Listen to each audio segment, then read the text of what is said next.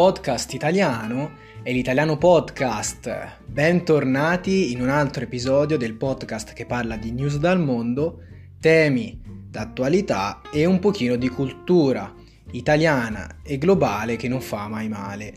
Oggi andremo ad aprire una nuova rubrica. Ho deciso di aprire una nuova serie di episodi per parlare solo ed esclusivamente dei migliori borghi in assoluto in Italia. Parleremo di alcune curiosità che caratterizzano questi borghi, queste piccole cittadine in Italia, a volte anche irricercate, a volte anche sconosciute, e parleremo soprattutto della loro storia. Oggi voglio portarvi in questo episodio a scoprire la storia della città che muore. Molti di voi già la conosceranno, moltissimi altri no. La città che muore è Civita. In particolar modo, Civita è una frazione di 11 abitanti circa, dati aggiornati più o meno al, all'anno 2018.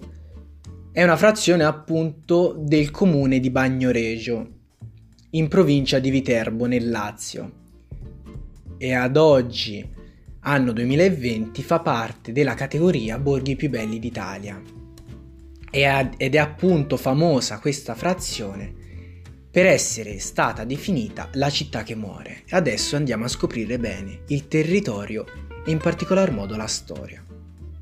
Civita venne fondata 2500 anni fa dagli Etruschi e ad oggi sorge su una delle più antiche vie d'Italia, e congiunge il Tevere, allora grande via di navigazione dell'Italia centrale, e il lago di Bolsena. All'antichissimo abitato di Civita si accedeva mediante cinque porte. Ad oggi invece la porta principale è detta di Santa Maria o della Cava, che appunto rappresenta l'entrata principale. Numerosissime sono le testimonianze nella fase etrusca di Civita, specialmente nella zona detta di San Francesco Vecchio. Infatti, nella rupe sottostante il belvedere di San Francesco Vecchio è stata ritrovata una necropoli, chiaramente abbandonata, di origine etrusca. La particolarità di questa piccolissima frazione nel Lazio è proprio il fatto che si erga sopra una roccia, sopra un piccolo dosso montuoso.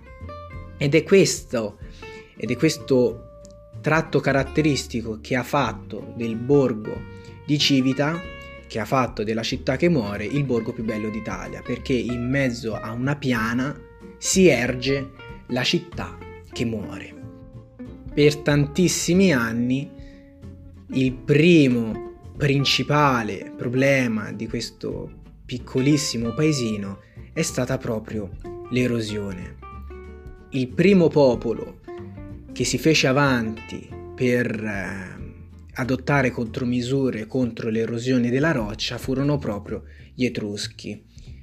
Mm, in particolar modo misero in atto alcune opere che avevano il preciso scopo di proteggere Civita dai terremoti e dagli smottamenti in particolare. Come hanno fatto?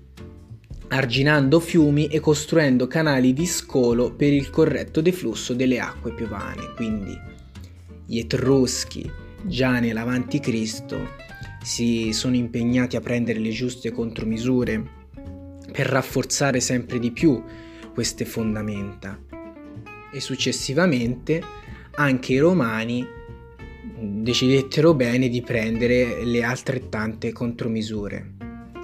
Ma dopo di loro queste furono totalmente trascurate e il territorio ebbe un rapido degrado che portò infine all'abbandono di Civita da parte dei propri abitanti.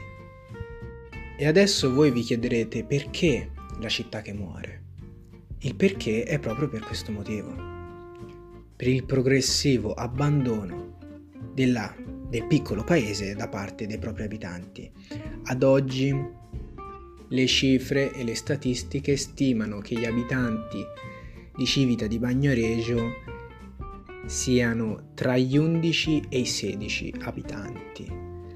La definizione di città che muore gli è stata data dallo scrittore Bonaventura Techi, un accademico e letterario che è vissuto lo scorso secolo.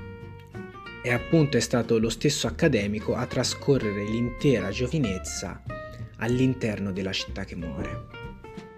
La continua erosione della roccia all'interno della valle dei Calanchi, insieme al progressivo abbandono della popolazione, ha quindi denominato ancora di più Civita di Bagnoregio come la città che muore.